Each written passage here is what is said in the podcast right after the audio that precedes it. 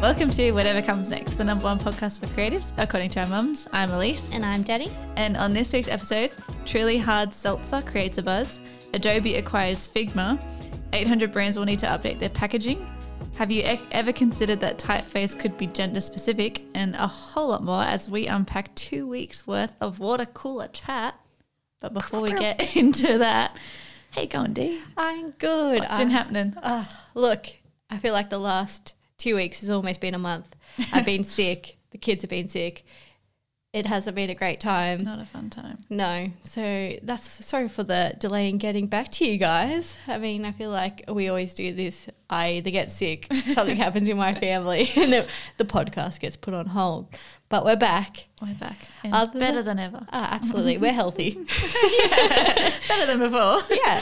Um, other than that, I rewatched Emily in Paris for the fourth time. I love that show so much. It is just such a great show. I could good. watch it. I could watch it again. Yeah, me too. I just don't get sick of it. I, I don't know that. why though. I, I like. I really would like another season so that I have something new. But yeah, I could just keep watching season one and two. Absolutely. Like I thought I could have done the same with Sabrina, but I just got over Sabrina in the end. Yeah, I don't know that I could go back and like. I, Left me a I will. I will at one point because like the latest season, I've only watched that once. Yeah. So I will go back and rewatch at some point, but not immediately. Yeah. No. See, I'm not. Yeah. Do you love a bit of Sabrina? She. w- It was good. It was great. Um. Other than that, I. You're gonna hate this. I watched the after sequels. Mm, okay. How many are we up to now? Look, I think the fourth one may have just come out, but like you can't watch this only for you to buy. Okay. What's it called? It, Oh, they're terrible names. It's like after, after we collided, after ever, a- happy ever after, or ever happy after. yeah, I feel like the latest one I have seen like Promo Pic- for? Yeah, and it, I don't remember what it's called, but I remember being like, "That's just doesn't. That's not a sentence." Ever happy after. Something like that. It's really It's terrible. strange order. Yeah. Um. Look, they're terrible, but I watched them more. Okay, look, I won't be watching them. The books were far greater. Let me tell you. No. I, I think I read a few chapters of the first one, and I just I couldn't. I was like, "This is no one even edited this thing. There Oh, aren't yeah, even no. complete sentences." there is spelling mistakes throughout the whole thing. I did notice that too, but you know, it's and, fine. And Well, yet, it's like a box or is it a box office success? It must be for them to have done all the movies. yeah. See, I don't know. Like, obviously, they would have dropped it if it wasn't pulling But ratings or anything. is it is it even at the movies or is it direct to streaming? A couple of them have been at the movies. But not all of them. That's not a good sign. The first one, I don't Yeah, know. okay. I can't remember. Uh, and the second one actually, because Okay. we did go watch the second one and we laughed, or maybe we all laughed at the laughed? first one. it Was was terrible. It was so terrible. um, Oh, yeah. yeah. Okay. Look, to be fair, I only watched them because I downloaded Amazon Amazon Prime because I thought I was going to be able to stream where the crawdads sing, like Yeah. buy that and stream that. True, that wasn't there. So then all these other tragic ones popped up. So I was like, enough. I'm here for this. I'll Fair watch enough. this. Um, other than that, our dogs had dogs. Our dog had puppies again. So we've So got four exciting. little puppies running around. They're the cutest little things ever. And my kids are hyped for Christmas. They're ready to get out the Christmas decorations already. It's a little bit early for me. Is it? I love Christmas, but I'm a December first kind of gal. Yeah, so am I. Like that's that's the rule. December first, the tree goes up. Yeah. Normally, everything comes out. But I don't know. Kids make it a little bit more exciting. Oh yeah, I get that for sure. Yeah, maybe lean into the excitement, but September we're a bit early. I mean, we're almost in October. Not even November, like Yeah, look, I'll probably I'll probably aim for end of November. or like maybe even like the 25th of October. Give it two months, a two month run. It just makes the house feel so festive and Yeah, good times I, coming. I love Christmas. it's a great time. So- Um, I can't believe we're nearly there again. Oh, I know it's gone so quickly. What about you? What have you been up to, eh? Um, so I watched Partner Track on Netflix twice. Excellent. since since we last recorded. So good. It is a I great vibe. Loved it. I was so into it, and like the like the second watch through, I was like, I noticed, you know, like as you're watching something, you don't really know pay attention to like timelines and things, but like. Let's just there's gonna be spoilers, so if people don't want to hear spoilers, just skip ahead a few minutes. But um, yeah, like in it, the kind of eh, relationship timeline, the the big one. I'm trying not to spoil it. The the the, The ma- first relationship that is that goes for two and a half months. Two and a half months, and he's down on that knee. Like, That's buddy, a big spoiler. it, it was. I said it was a spoiler. Um, wow, how did you even work that out? because at the start of the show, on the first episode, she says that they're announcing partner in three months, and that happens two weeks before partner announcement. So two and a half Wow. months. That's so fast. I mean, it did feel very, yeah, it very- felt very fast. very pushed on her. but like, uh, yeah, two months, three months, two months. Wow. yeah, that's very quick. And then Do you even know someone in that? no, you absolutely don't. I probably wouldn't even remember your name after two and a half months. I mean, come on, eh? okay, maybe that. uh, but yeah, uh, apart from that, loved it. So good. It was, it was a great show. I lo- I look. This is going to be another spoiler, so again, block your ears. But I love enemies to lovers. That is my favorite trope. so good. and I reckon they're going to go back to enemies. Yeah, I think so too. That ending, Mm. like the, oh, oh, got me. Be in the fields. It got me right in the feels. I yeah. Oh, so excited. But also like the they did also kind of set it up for like p- a potential third love interest for her. Yes, and I'm into that love Me interest too, too. big time. Big muscles. Oh, great face. great, great face. uh anyway, so that's that's Partner Track. Loving it. 10 out of 10. Good job, Netflix. I need season two. They need to announce that they're doing a season I two. I would die if they don't do I. I hate when they leave everything on cliffhanger because you could be like, "You're not getting a season two. Sorry, that's how it's ending." Yeah. Surely we're getting a season Yeah, two. we must. Um, what else? I so I mentioned a few weeks ago that I was reading Red, White, and Royal Blue. Mm-hmm. I powered through. I pushed through, and, I finally finished it. And how was it? It was okay. Okay. It took until like maybe the last quarter or the last third to get like to feel like things were happening. It just felt like nothing was happening the whole time. yeah, right. And then yeah, stuff happened. I won't read it again, but yeah, I'm glad I finished Well, it. you, there's a movie coming out. Is it a movie There or is it a series? actually, I've seen it somewhere. Uh, yeah, I, I saw an announcement somewhere. I'm not sure if it's. Um, I think the guy actually I did see it because there's a movie at the moment called Purple Hearts on Netflix. Yeah. The fel the main fella in that is uh, um going to be one of the fellas in Red, White, and Blue, Royal Blue. Not not the main ones though. I'm sure because I'm I like I remember seeing the announcement picture and I don't know who the blonde man was, but the brunette guy was from. What is the the kissing booth? He was from Kissing Booth, Oh yeah, and what- I don't think he's well. He might be in Purple Hearts, but I don't think he is. I haven't watched it. I'm not watching it because it's had terrible reviews and yeah, Nicholas. So yeah, it must be the other guy. Yeah, it is. okay. So yeah, So the blonde guy is from Purple Hearts. I mean he's got brown hair here, but he did have blonde hair at one stage, or he still does. That's confusing. He's Nicholas. Nicholas Nick. Yeah, okay.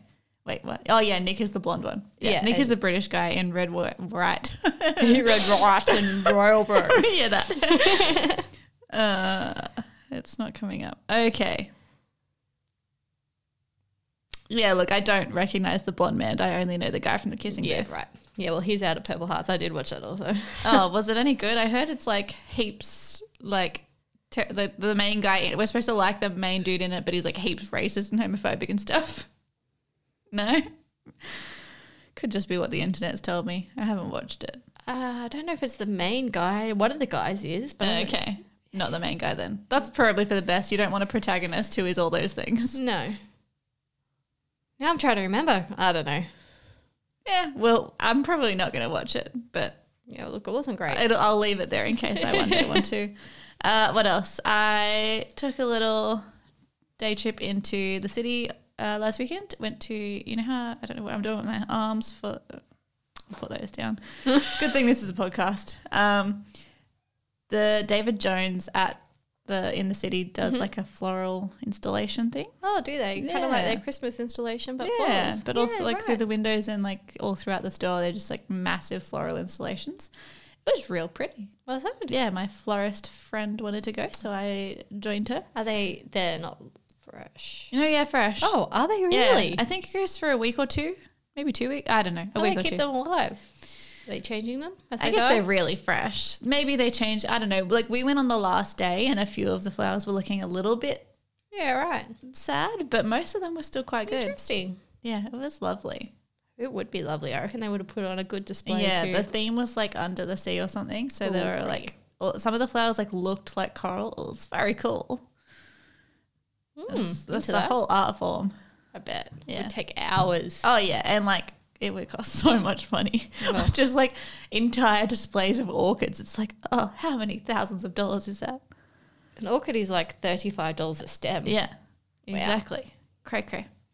Uh, what else? I had a. I went to my nephew's birthday party. He turned one, which is crazy. I don't. I'm not old enough to have a one-year-old nephew. Mm-mm, No, not okay absolutely not. I I am one mentally. Um. Also, are you a fan of Vera Blue? I am a fan of Vera Blue. I her one of her songs came up on my Spotify. She has a new song called Mermaid Avenue. Have you heard it? I have not. You need to hear it. Is it beautiful? It's there is there, there's crack in that song somehow. It's addictive. I put it on and I'm like, as soon as I get to the end of the song, I'm like, let's start again. it's such a good song. Rewind. I don't know why. Like, Just yeah, a bop, is it? just gets me. Just yeah, The lyrics or the beat? everything. Oh, It's interesting. yeah, like it's got a good. It's got some good lyrics. I like the rhyming in it. really hooks you. yeah.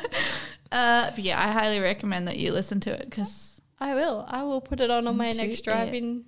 yeah, don't put it on when you're like working out. It's not that kind of song, but have a little groove to it. Okay. I, I will do that. Thank you for the rec. You're welcome.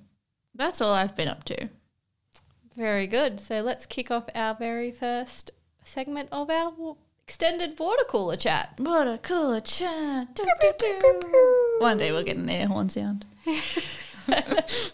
I mean, I feel like we can do it better. It's fine. Absolutely. Our first story Seltzer Company, True Hard Seltzer, has taken a different path for their new marketing campaign and used some very interesting, fuzzy, buzzy little bottles.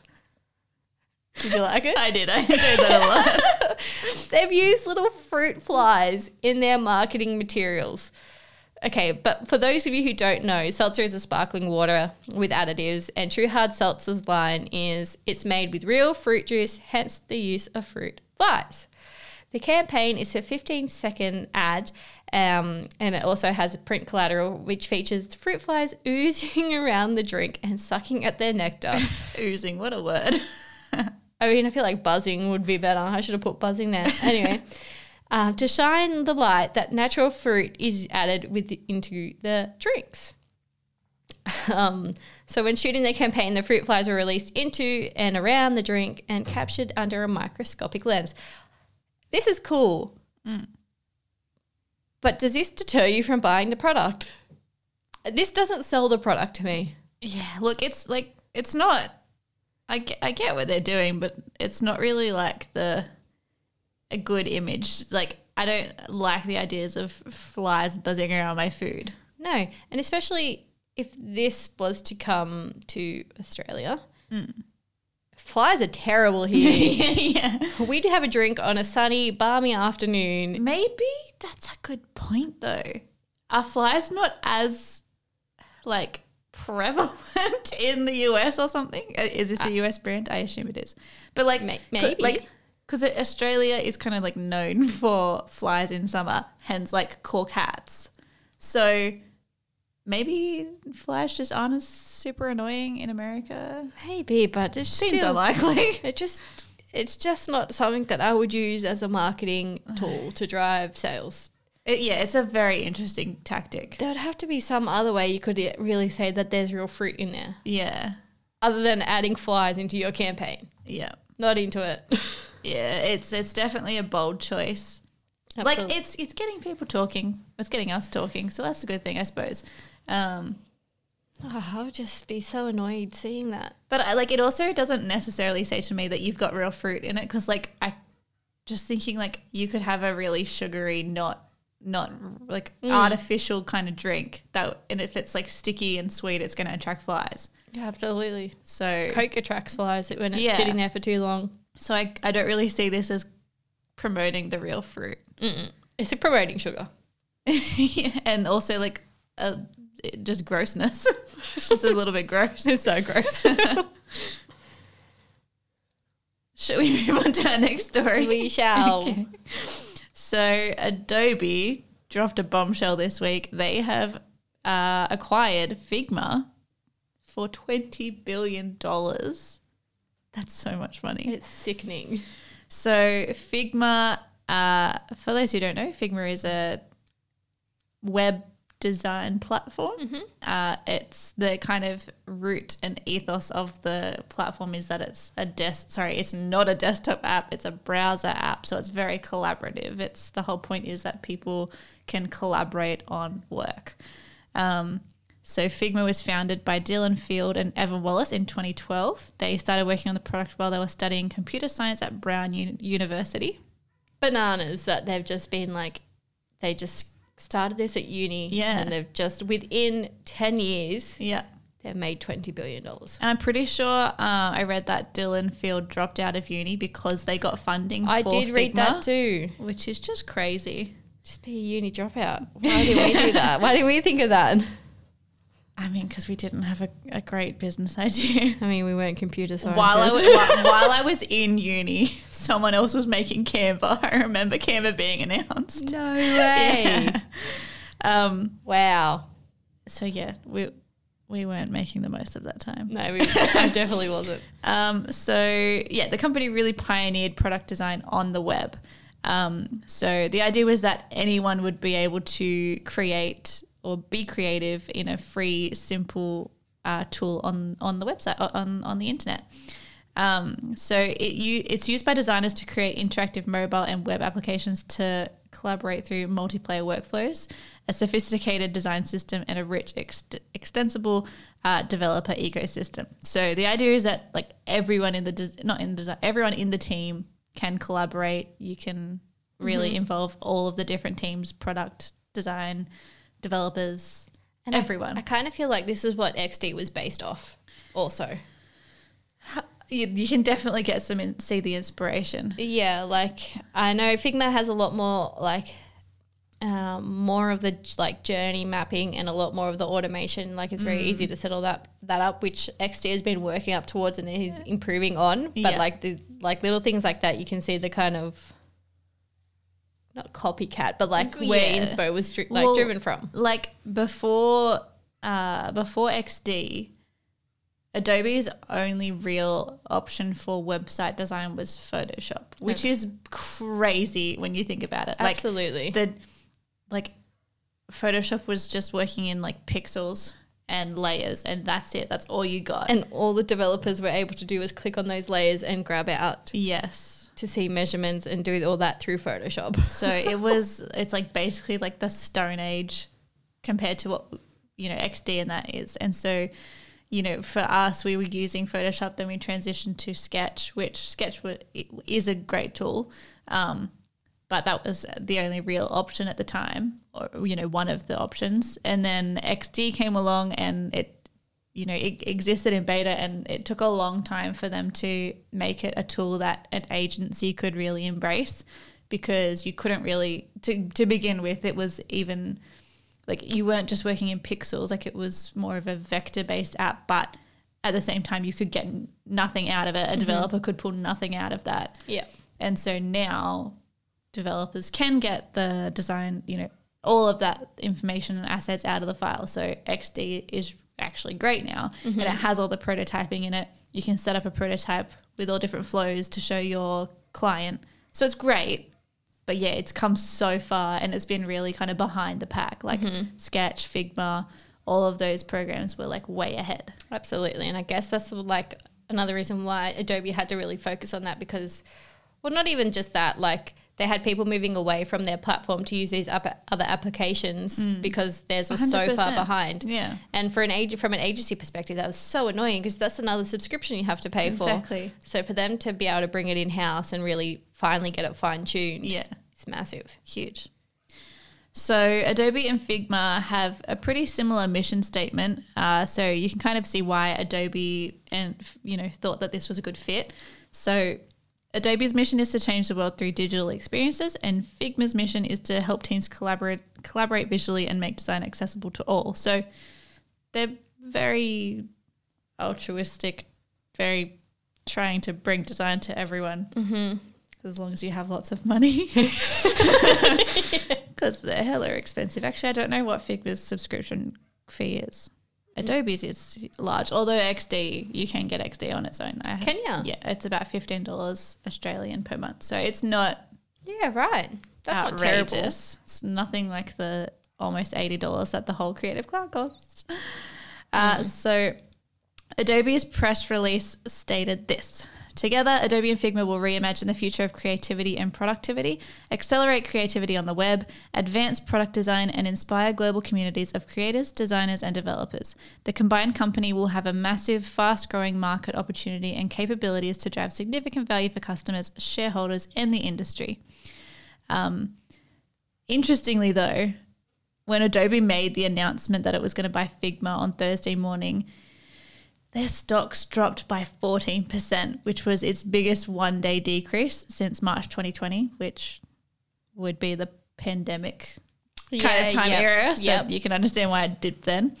Um, so to break that down, a drop of that magnitude would knock off roughly 24 billion with a B from Adobe's market value of around 174 billion as of Wednesday's close. So that's more than the value of the deal, which was 20 billion. So 24 billion is what the value it knocked off. Crazy. Like that's some massive amount of money that they've lost. Because I. I was very interested. I was like, because Adobe acquiring Figma, I thought the shares would only increase.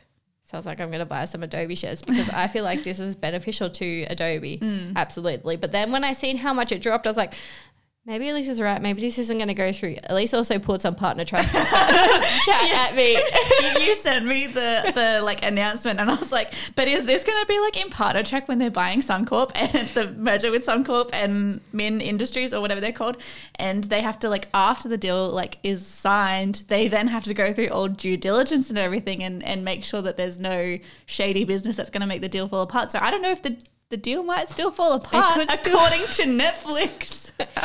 it still it still could. So I'm very interested to see what happens. I'm interested to see if their stock um, goes up mainly because I bought some. yeah.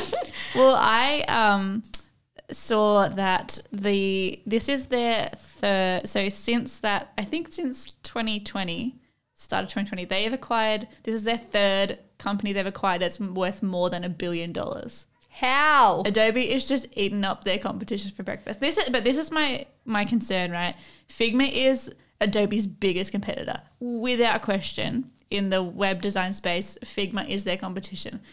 It's not good for competition for you to have just like a monolith that controls everything. Like that means that the that Adobe then controls like that it controls the direction of web design, which Oh, absolutely. I don't like because Adobe it does, like you can I don't care how big and diverse Adobe is, you're not going to like it, it's one company. So moving towards one vision is not good for creativity. It's not good for the industry. I'm not I'm not really here for this. Like they have said that uh, Figma is going to be completely autonomous. They're like uh, the founder uh, Dylan Field is going to stay in his position. They they they're fully autonomous from you know f- full creative control of Figma. will, will stay with Figma, but I don't see like uh, they're not just they're not just going to buy Figma and be like, well, cool, carry on, guys, do whatever. Like they're still they're going to have a controlling interest in Figma. They're like it just it's going to discourage creativity and and change and evolution in the industry, and I'm not I'm not excited about that. No, I agree. Like uh, Adobe already have such a stranglehold on the design industry. Like there are there are alternatives to like Illustrator and Photoshop and things, but like not really. Like n- none that are you know um, as widely or you know as widely used. If you like as a designer, you need to know how to use these programs because you, if you work for an agency, you're gonna have to use them. Yeah, that's right. Yeah it's a bit. It's a if. It's a bit. It, it, as soon as I read it, I was like, "Ooh, I don't know how. that's a little bit icky." Stop. I, ho- I hope it goes well. I hope it goes well, but I just don't see it. I We'll don't see what happens. Yeah. We'll report back. Yeah. Um, moving on, and as we're all aware, Her Majesty the Queen's reign has come to an end. And what does that mean for around 800 brands? Let me tell Danny, you. What does it mean? Let me tell you. so roughly, so as I mentioned, there's roughly 800 brands that display the royal coat of arms on their packaging, stamps, coins, notes, passports, etc. That la- packaging and labeling has now become void, which means that they're not authorized to be using it. Brands that you would be familiar with that actually are using the um, royal coat of arms at the moment is like Heinz, tomato sauce should be on their white label up the top, Coca Cola, Cadbury chocolate, Twinings tea, Bolling, Bollinger, Bollinger, I think. Bollinger, Yeah, Bollinger. Ch- Champagne, Unilever, and Johnnie Walker, to name a few. So, first off, what does it mean when the brand does display the royal coat of arms? Basically, it's like an indicator that the product is used regularly within the households of the Queen, the Duke of Edinburgh, well, sorry, it was used by the Queen, the Duke of Edinburgh, or the Prince of Wales, i.e., the Queen's preferred water or sauce, and will always show, like, they'll always have up, like, by appointment. So consumers are aware that, like, it has been selected by Yep. the royal household. Um, so for any brand to be able to use a royal coat of arms, they have to apply for a royal a royal warrant, and these weren't easy to come by. So businesses would have to be in business. Businesses would have to be in business of the, that sorry for years with the royal family and be appointed through an application process that can take years to come by. So, what does it mean for current royal warrant uh, ho- appointment holders? They actually have to reapply for this to be out for the rights to display the royal crest, and this can take anywhere up to two years. So, in the meantime, brands are able to continue to use the crest until a decision is made. But I wonder what brands would be like. Are they waiting for that permission, or are they like, are they starting to rethink now because? like if they're confident they're going to get approved again then that's fine but like if they don't and they've kept it going for like two years hmm. all the unsold products would then become copyright infringements right Yeah. So everything would need to be destroyed Yeah. So the I- feel it's a big thing because it's the queen has passed away. So now at the kind of you can expect that a lot of those warrant holders w- might lose their warrant because it's now going to be up to King Charles and his preferences. yep But I I was reading I think that like regardless of a, a monarch dying, like you have to apply for your warrant frequently. Like it doesn't Yeah, last right. very long. I can't remember the time frame, but I feel like it was like a year or two or something like that. Like you have to continually reapply. So I guess it's not it's probably not something that has you know frequently come up for brands before, but now it probably they would have to consider Yeah. that. Um, the other thing is that I was reading that not like you know like Heinz they put it very proudly on their on their packaging, Yeah. but a lot of brands don't actually put it on their packaging, and maybe that's why because they don't want to bother having to if they lose their warrant, then like all of their Oh, so product packaging is just completely useless. So yeah, but for the for those brands that do have their have it on their packaging and who aren't confident that they're going to keep keep it with the new reign, that's so like enormous. Like these aren't these aren't small brands. Like mm-hmm. Heinz, the implications for Heinz if they were to lose their royal warrant, like that would be millions of dollars worth mm, of Massive. packaging. And like it's not just like if they had to destroy packaging that is no longer usable.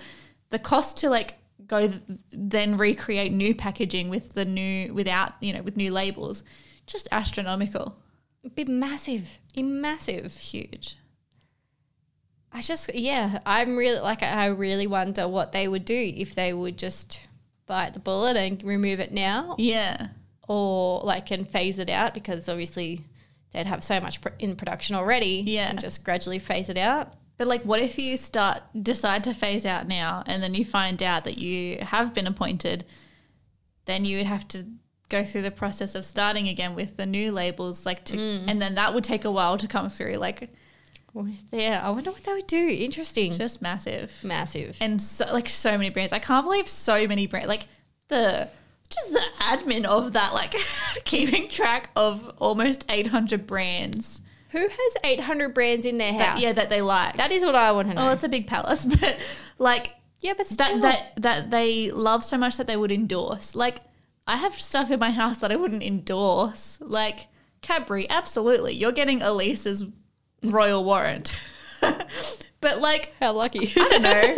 I'm probably not going to endorse Colgate even though I use them. no. I don't Or like, I, I'm not or water bottles. Yeah, I'm not emotionally invested enough to give my royal warrant. it's very, it's a very interesting concept, and I wonder how much they have to pay to be able to get the royal. True. I don't think it, it wouldn't be free. No, I reckon it would be free. No, you reckon? Yeah, what? I reckon they have to pay to be able Nah, to use that I crest. reckon it's free. Nah, disagree. Because they're getting permission. I feel like that's all they need. I mean, how else does the royal family make their money? Stealing? All right. theft, uh, property, so much property. Okay. they make. A sh- I was reading about that. Their their uh, fortune is like it, it's over twenty billion. I'm pretty like it was like the separated into like I was reading. This was on. The, I got an email from the Hustle, and they they broke down their um what their worth was. But yeah, it's like it's over twenty billion in total, and uh, even just the queen, like the queen's personal Portfolio. net worth is like Oh, you kid. almost 500 million. Just like so much money. Yeah, And heaps of their money comes from uh, like their own property that they like rent out and all of that. Like they've got, Yeah, right. it's, it's a lot of property and their jewels are worth a shit ton. But yeah, as I mentioned, theft. Corruption. yeah. Anyway, But I like I would never have cared about this. But now that I know that it exists, I'm actually really interested to see what King Charles will endorse. I also don't like saying King Charles. I really wish that we had a Queen head of state. I mean, I don't think we need a royal head of state, but like I don't like having a king. I want a queen back. yeah. Look, I'm the same, I'm- and I'm we won't really have a, interested. we're not going to have a queen for ages either, Yeah, for so long. like unless we'll be dead. unless George is like, Oh no, yeah, someone could Charlotte, abdicate. Yeah, that'd be great. you're in. Yeah. Um, yeah, I, I I wonder how I wonder how much of an uh, like uh like how much is, is Charles going to be involved in this process? Are they just going to is it who's just like left hand man just going to be like yep yep yep or is he, are we going to start seeing like what he actually likes to I don't know the jam he puts on his toast? I don't know. That was a bad example. I I'm real nosy. I'm nosy is what that's the point I'm making here. I want to know what he's spreading on his toast every morning. I really don't. I don't. I don't care for him. Moving on. uh, so, friends of the podcast, fre- frequent uh, mentions on the podcast, Ryan Reynolds and Rob McElhenney have just created yet another ad that is just chef's kiss. It's so good. So the ad basically follows uh, Ryan and Rob while they get their first colonoscopy, and the ad is to raise awareness for bowel cancer. And in the ad, it actually results in both of them having potentially life saving polyps removed. So crazy.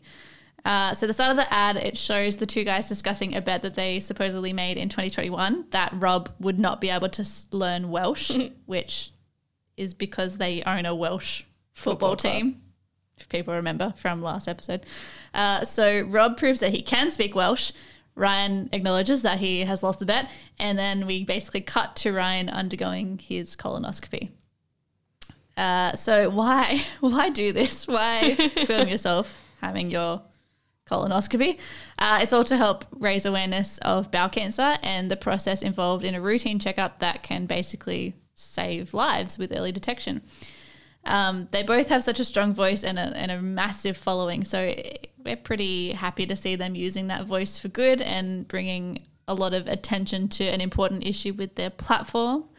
Um, Absolutely, we are. and it's definitely good because they're i feel like uh, not that they're aesthetically maybe not an every everyday blokey guy but that's their attitude they're everyday blokes and they're making this really normal and hopefully encouraging other everyday blokes to go get their colonoscopy done it's just excellent work It's amazing. and like completely unrelated to Anything. their what they do, like Yeah. their jobs or anything. But I just feel like from a advertising perspective, like Ryan has he, he's he's the king of advertising, and Absolutely. and like for him to think to like take an issue that he obviously wants to bring attention to, and like bring re, he he's got the like kind of awareness to go like okay like Rob is now part of they they have this joint brand together around their Wrexham Football Club. So he's just like capitalizing on that kind of Oh, like the interest that people now have in the two of them as a duo to bring awareness to a really important health issue. Like it's it's completely irrelevant and random, but also extremely makes sense and is just totally logical. And you're like, of course they're doing this together. I just love it. I love it too. I think they've got such a strong, like like you said, they've got such a strong voice, and a lot of fellas would just follow them and be like, "Oh, like yes, Yeah, like- I, should, I should, I know I need to do that. I should, I should do that." Yeah, the amount of men that's like straight men that say that they have a crush on Ryan Reynolds, like Ryan Reynolds is their ultimate guy. It just, it's awesome to see him. Like, he is someone that absolutely every dude can look up to. Mm-hmm. There are so many voices on the internet that you don't want men to look up to. His is definitely one. And he, I'm, I'm happy for every dude to be like idolizing him. He's, he just, he's killing it. He's He's crushing dude. it. And, and, and Rob is also crushing it. Absolutely. I mean, he's got a good partner. He does. Story number five on our water cooler chat: Pantone debuts a color of bio debut Boots. debuts Debut. debuts Debuts. Story number five. Where'd you get the boots? These boots? put, put them in the boot. I make me laugh. Please leave that in the episode. I'm absolutely leaving that in.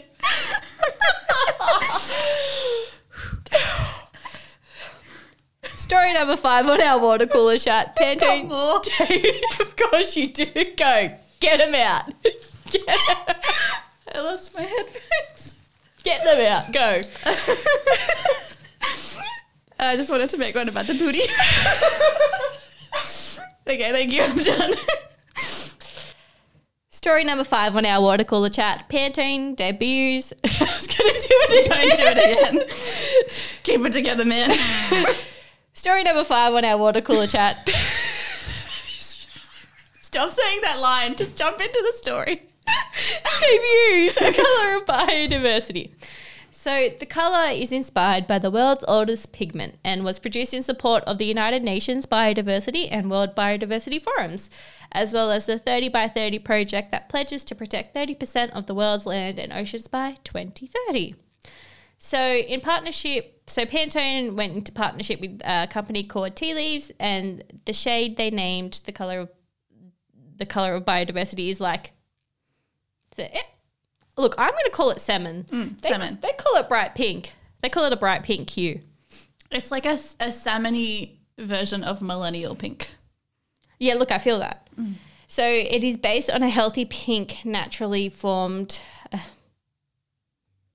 yeah, formed out of marine sed- sedimentary rocks dating back to 1.1 billion years, which they have just discovered recently. Crazy. The partnership explores how to successfully choose biodiverse ingredients, highlighting how colour can play an important role to hinder perception and mood. I just, I, I don't, I don't. Uh, do you feel like it, it, it, it ex- highlights that? Uh, mm, no. I like. I would like- I don't understand how they can say a color can like play an important role. How to hinder, like, or like choose biodiverse ingredients. Like I, I just, guess it's like uh, probably because we're not used to seeing pink as a color associated with like nature. Like it says, it's uh, based on a color that forms around marine sedentary rocks. So the ocean we don't really associate with pink. Rocks we don't really associate with pink. Nature in general, like.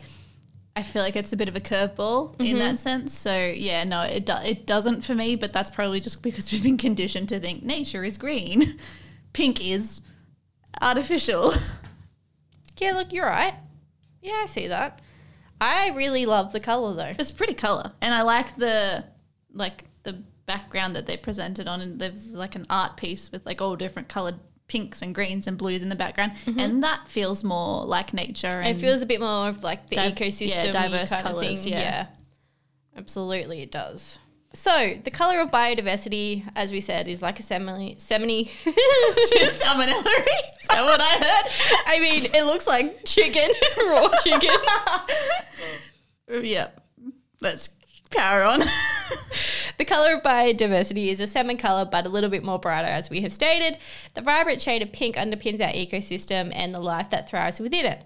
However, at the rate mankind is accelerating change, we are set to lose a vast amount of our natural world rapidly. That's really depressing. It is very sad to read. It and again, like pink to me is kind of a joyous color. It's a bit It's a happy colour. Yeah, doesn't really suggest a vast amount of our natural world being lost. Disappearing. Yeah.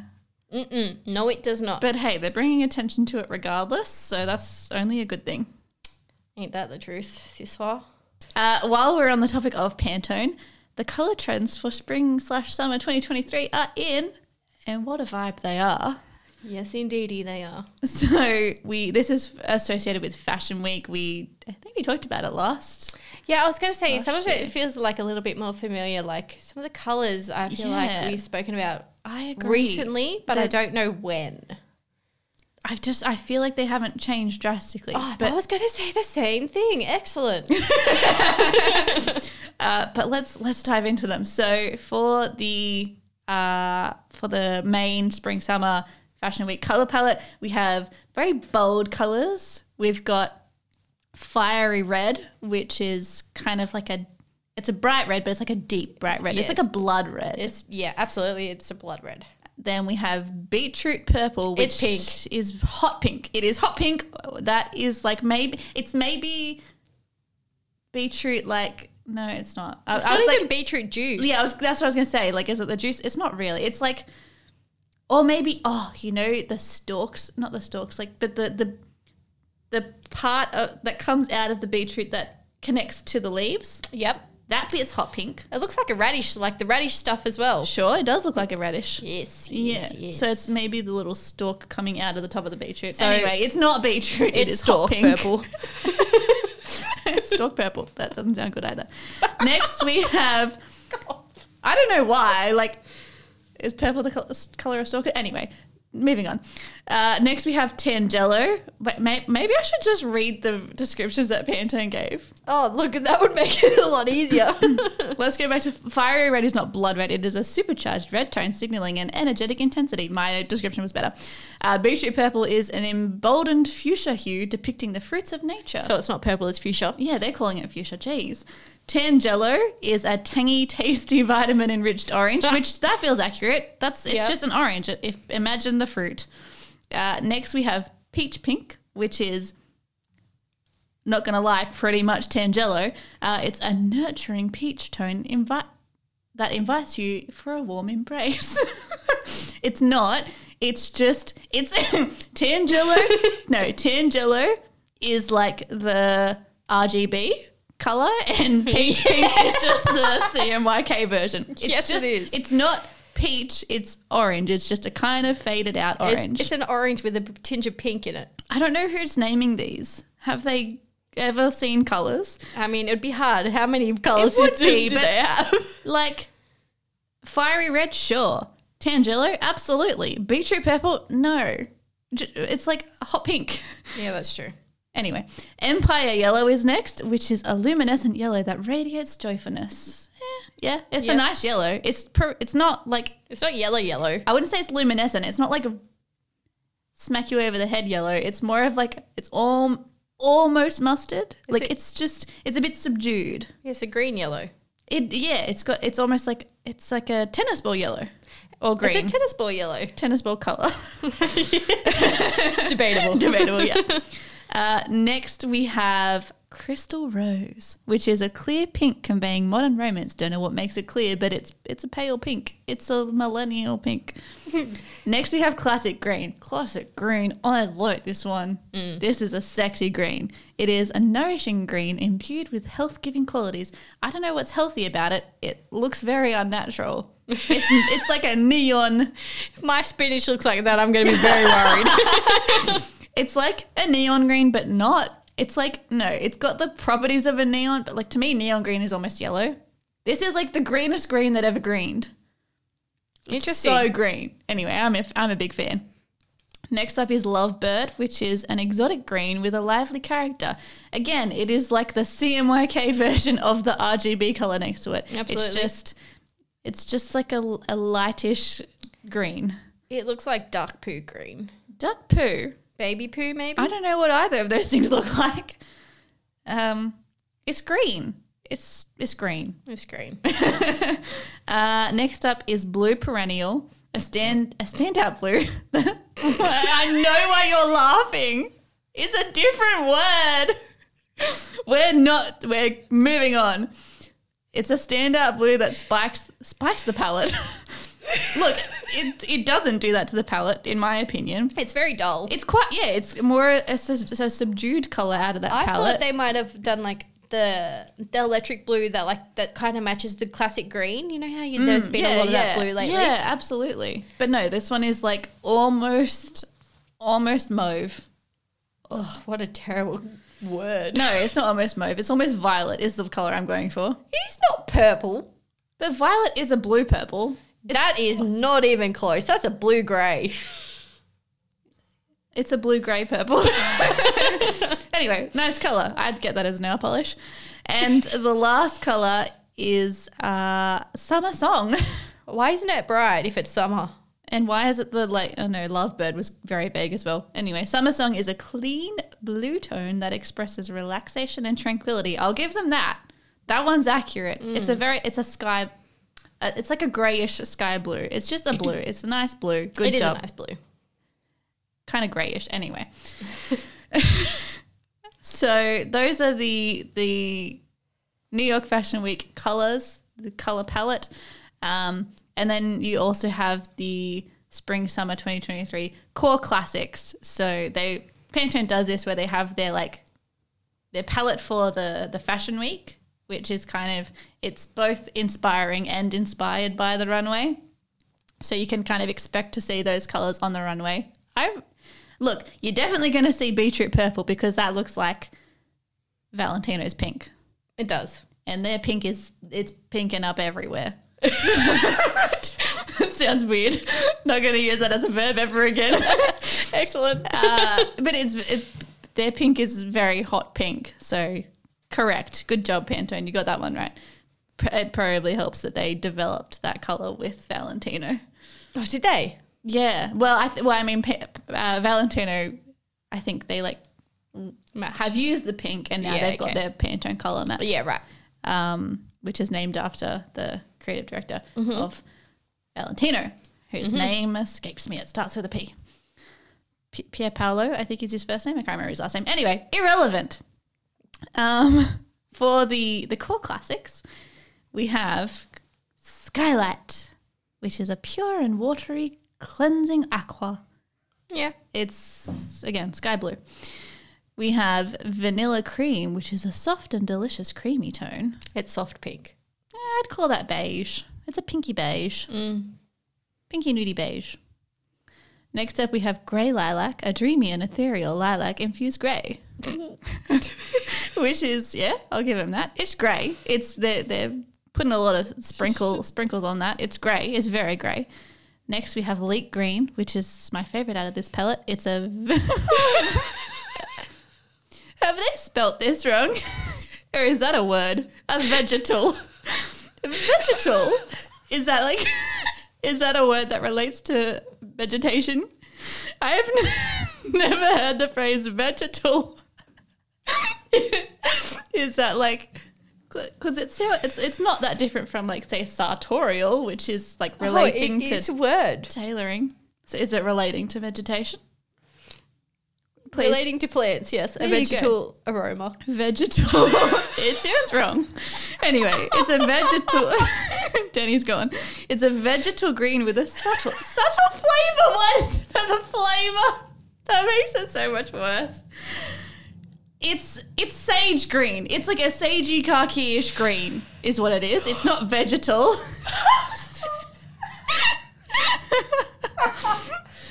Terrible word. It Who is. came It's, up with it's that? not good. It's also spelt weird. I don't like it. I would like to poll the listeners. Have you ever heard the phrase vegetal? It's spelled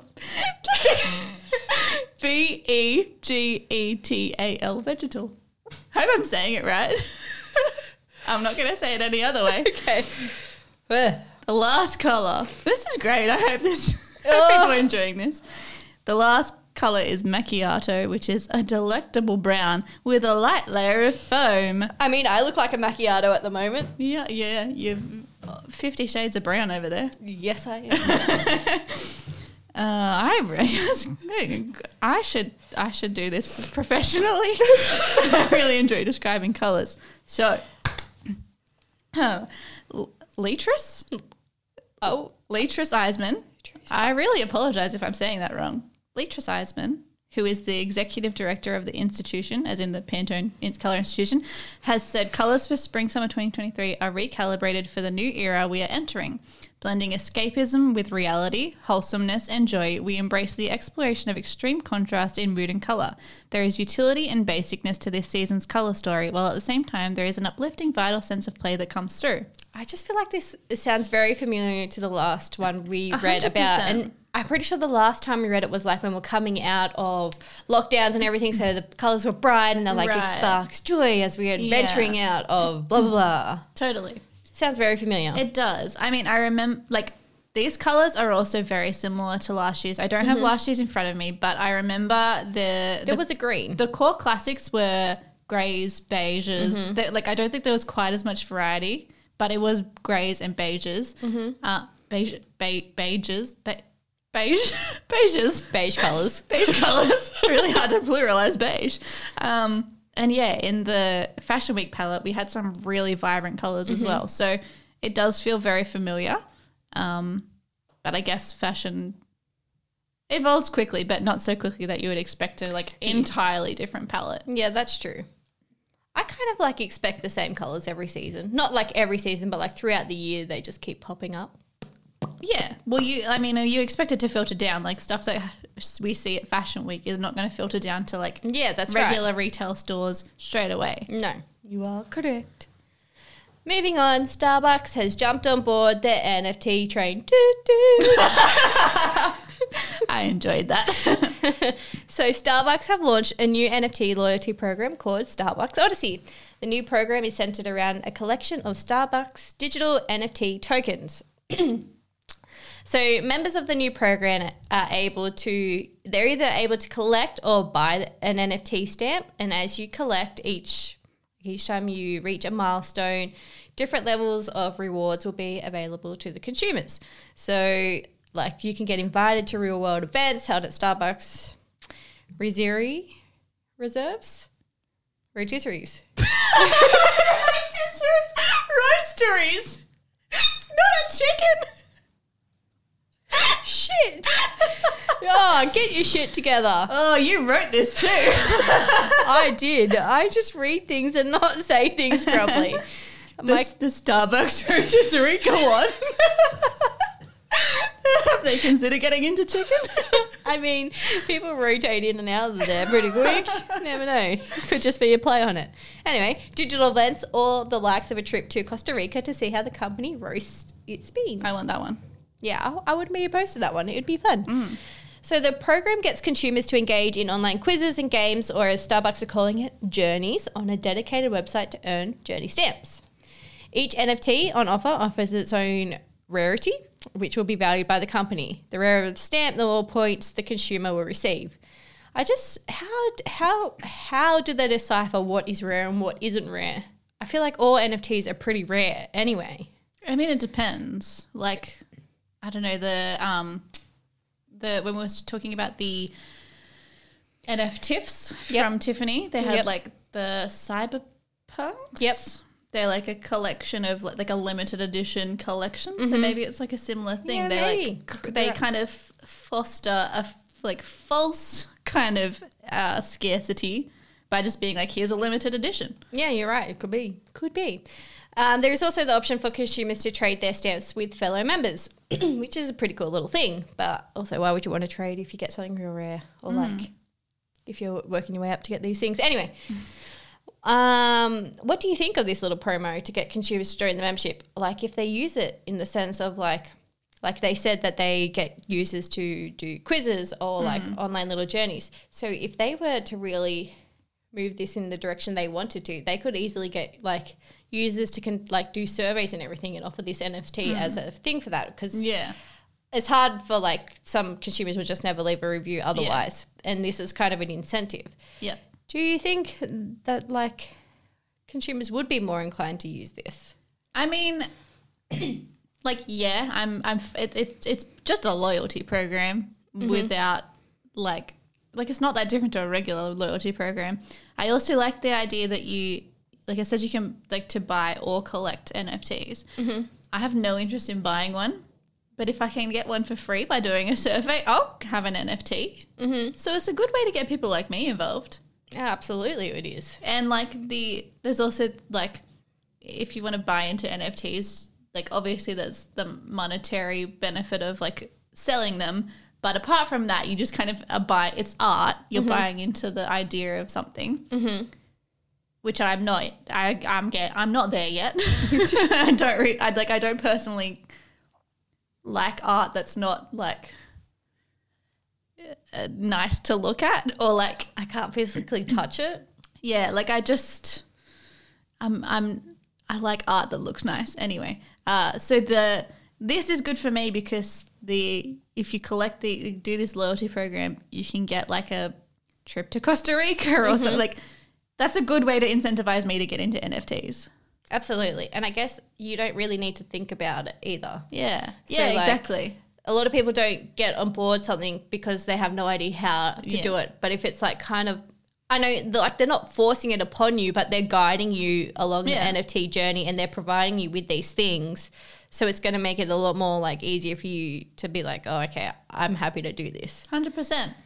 Yeah, so I'm here for that in that sense. Yeah, so that kind of like the idea for Starbucks to enter into the world of Web3 kind of makes sense for the company like to just really take uh, advantage of the emergency, uh, emergency, emerging technologies and making them more approachable and like easy for consumers to access. Yeah. Which I agree. Like, like I just said, NFTs, that would be mind boggling for a lot of people. Yeah.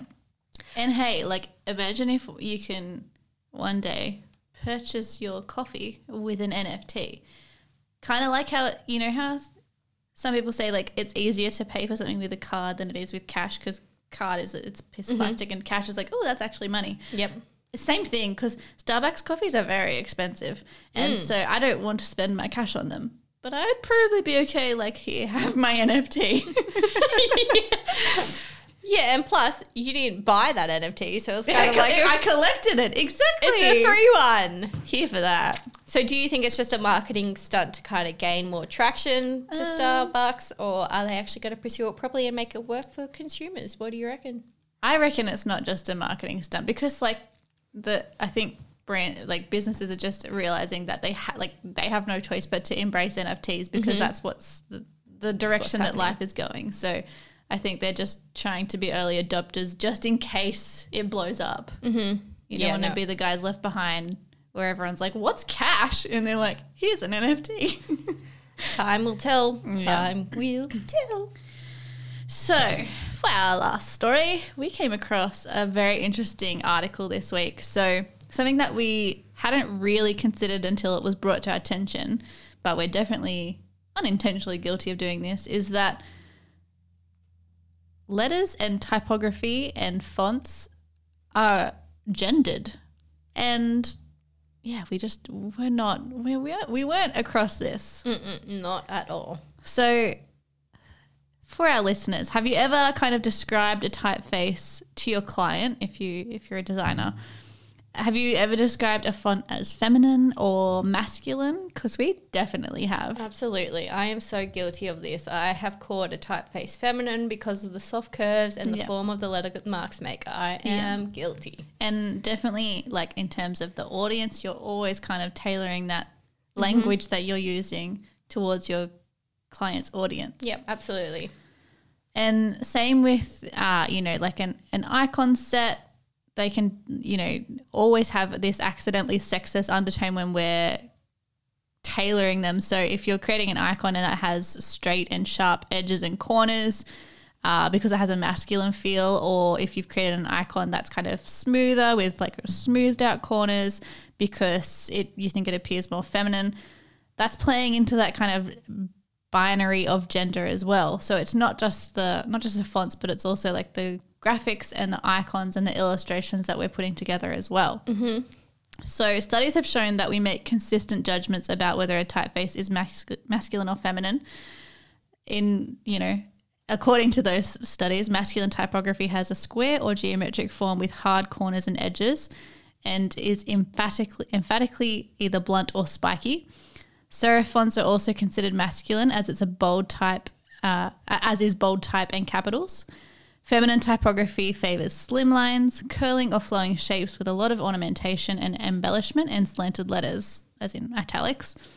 Uh, sans serif, cursive, and script fonts are seen as feminine, as are lowercase letters. Not always. There's kind of some variation. There are sans serif fonts that are considered masculine and serif fonts that are considered feminine, but in general, like ornamentation, flourishes, curves, that's considered feminine, and more like utilitarian, functional fonts are considered masculine. So in uh, 1892, this has a long history. A massive history, like crazy. so cra- and, and like of course, of course, like this just didn't show up. The gender, like the sexist typography, is of course rooting back to like original typesetting and like Oh, yeah, absolutely. printing from the 19th century. So in 1892, Theodore Low De Vinne gave a talk at a printers convention, which obviously was an entirely masculine industry in 1892. Um, and the talk was later published as Masculine Printing. And in that, he notes, oh, this I don't even want to say this quote. I call printing masculine. That is noticeable for its readability, for its strength and absence of useless ornament. I call feminine all printing that is noticeable for its delicacy and for the weakness that always accompanies delicacy, as well as for its profusion of ornamentation. Gross. I want to vomit. it's it's foul. It's like it, it's just it's the most 1892 quote you could imagine. Yeah. Um, but yes, that's that. This is the root of the language we use for typogra- typography now. So it's crazy. We really need to unpack that. But it's it's so bizarre when you think about how often we use those words, masculine and feminine, in design thinking and conversation. So Josie Young wrote about it in her post, uh, "Gendered Language in Design." Where a creative director evoked how a logo is too masculine, which happens so often. If you think of it this way, most of us have most of us we have been raised in a binary world of blues and pinks so when it comes to providing a rationale for our creative we tend to fall into the familiar patterns and familiar language that we have become accustomed to so these familiar patterns and language are not favorable and really does nothing for our creative when we put into when we put it into perspective. The masculine feminine binary is really damaging our work because in a patriarchy masculinity is considered superior to femininity. But this like this point of the the blues and the pinks is crazy to me. This article we re- uh, the article that we read was on uh, it's nice that, um, and it talked about how the the binary of like blue is boy, pink is girl, because like pink is feminine and soft, and blue is strong and masculine. Didn't exist like in the 20th century. That came that became the the narrative that you know. Toy, Fashion- toy yeah. manufacturers and in fashion and everyone Fashion kind of were the ones that were pushed it the onto, yeah. most. Yeah. prior to that, it was the opposite. Mm-hmm. Blue was seen as like the the like which it, some of the connotations still exist. The calm, the like nature and nurturing and that sort of stuff. But it was like a very wishy washy, and, and mm-hmm. and so that was considered feminine. Yep. And pink was seen as just bold and strong and like you know, it's a making a statement and therefore it was masculine. So it's insane that we're now like We boys just- must not have pink when it was the opposite before. Absolutely, it makes no sense, and it No it- sense. They just jumped on board and were like, "Oh, let's just flip it." Yeah. And that's why we have come so accustomed to oh, girls pink, Yeah. boys blue. It's and because it's engraved in our subconscious. Absolutely. So, Sigmund Freud did a lot of studies on how a brain can psychoanalyze something based on our subconscious. In certain cases, the brain will know if a typeface is masculine and which script typeface is signaling individuality. Our subconscious automatically knows that type with ornaments are luxury, that thin script letters um, reflect the delicate nature of a woman. It happens almost daily, not intentionally, but absolutely. There are times where you can see a brand and automatically you know that's a brand for women or it's a brand run by a woman um, just because of the color and the typeface association. Like, absolutely, that like the that exists. That's subconscious. This equals masculine. This equals feminine. But I don't think that's innate. I don't think that's like not that babies can comprehend, but if babies could comprehend things, they would not say, you know, f- uh, like ornamental fonts are feminine, uh, functional fonts are masculine. That like we think that subconsciously because it's just been so ingrained in us. Mm-hmm. Like even when they like this article we read referenced stu- studies where the like even the the study the test that they're doing to kind of figure out if people f- have these biases is like even the study is flawed because they're using a control and in their language around like what's the control font is like showing gender biases. Mm-hmm. So how can you, you know, like if you show someone a, a logo, some or, or, or a font, someone even a non-designer, just someone is going to be able to have come to their own conclusions about who it's meant for. And they might use those words themselves like it's really masculine but that's not because it is like it's not inherently masculine it's just because they know oh i've seen that font used for i don't know men's gillette mm-hmm. razors and Yep. therefore it, it's a masculine font Yep. so it's it's kind of like this thing that feeds into itself because how do you break the cycle when like that's what we're f- what we're told to think Yeah, that's right. And I feel like in like when you put it into another case, like you know, a lot of women don't go to the gym. Mm. And a lot of that is because of the branding. Like Yeah. you look at the branding, it is so strong, it is Yeah. bold, and it is tailored yeah for for for guys. Yeah. And I feel like that like in our subconscious, women are like, oh, I don't want to go there because there's going to Yeah. be all these guys there because that's a guy's gym. Yeah. Whereas then you see the Fernwoods yeah of the like gym world, and the and women are like, oh, I'll go there because it's it's more fem like it's more feminine, it's more approachable for a lady. Like yeah even in those circumstances, our subconscious is automatically thinking, "Oh, I can't go there because like I won't fit in there." Like, Yeah. it is absolutely bizarre that that is a common trait, like trope Yeah. of our brain. Yeah. And I see it like um often there'll be like examples I see it on TikTok and things where someone comes out with a product that's very heavily targeting one gender. Uh and it like I saw one that was uh I think it, it was like um, makeup products for men. Yep. But it was kind of um, like concealer and things like that. Just very. It was. It wasn't. You know, um, lots of eyeshadow and stuff like that. It was just makeup for concealing and and kind of the idea that you're just covering the like imperfections you want to cover, but still looking like yourself. But you're not meant to look like you're wearing makeup Yep.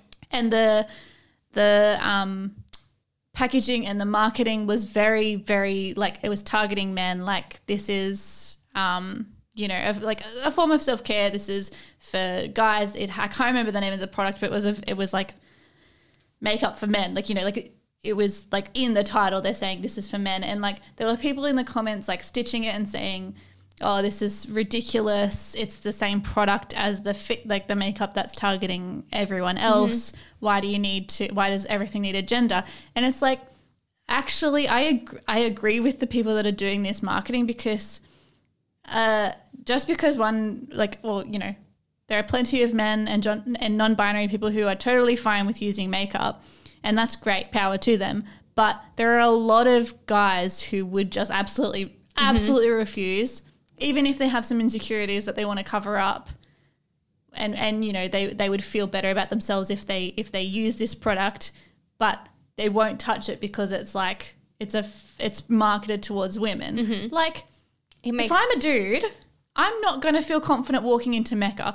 Every every single picture, every single like uh, model is a woman. Yep. Like you maybe see one man, and it's like the, the token male model, mm-hmm. but everyone like the majority of the staff are females.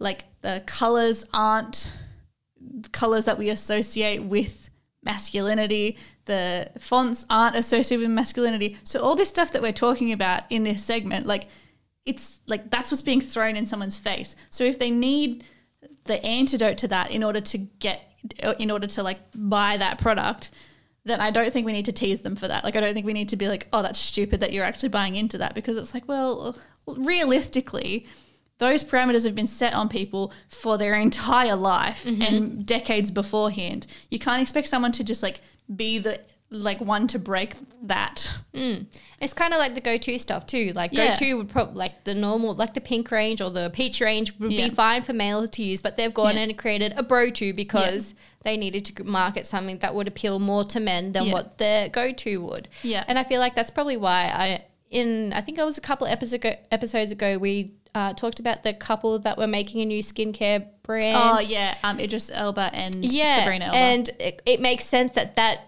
the so the color was a gray. yeah, it was grey.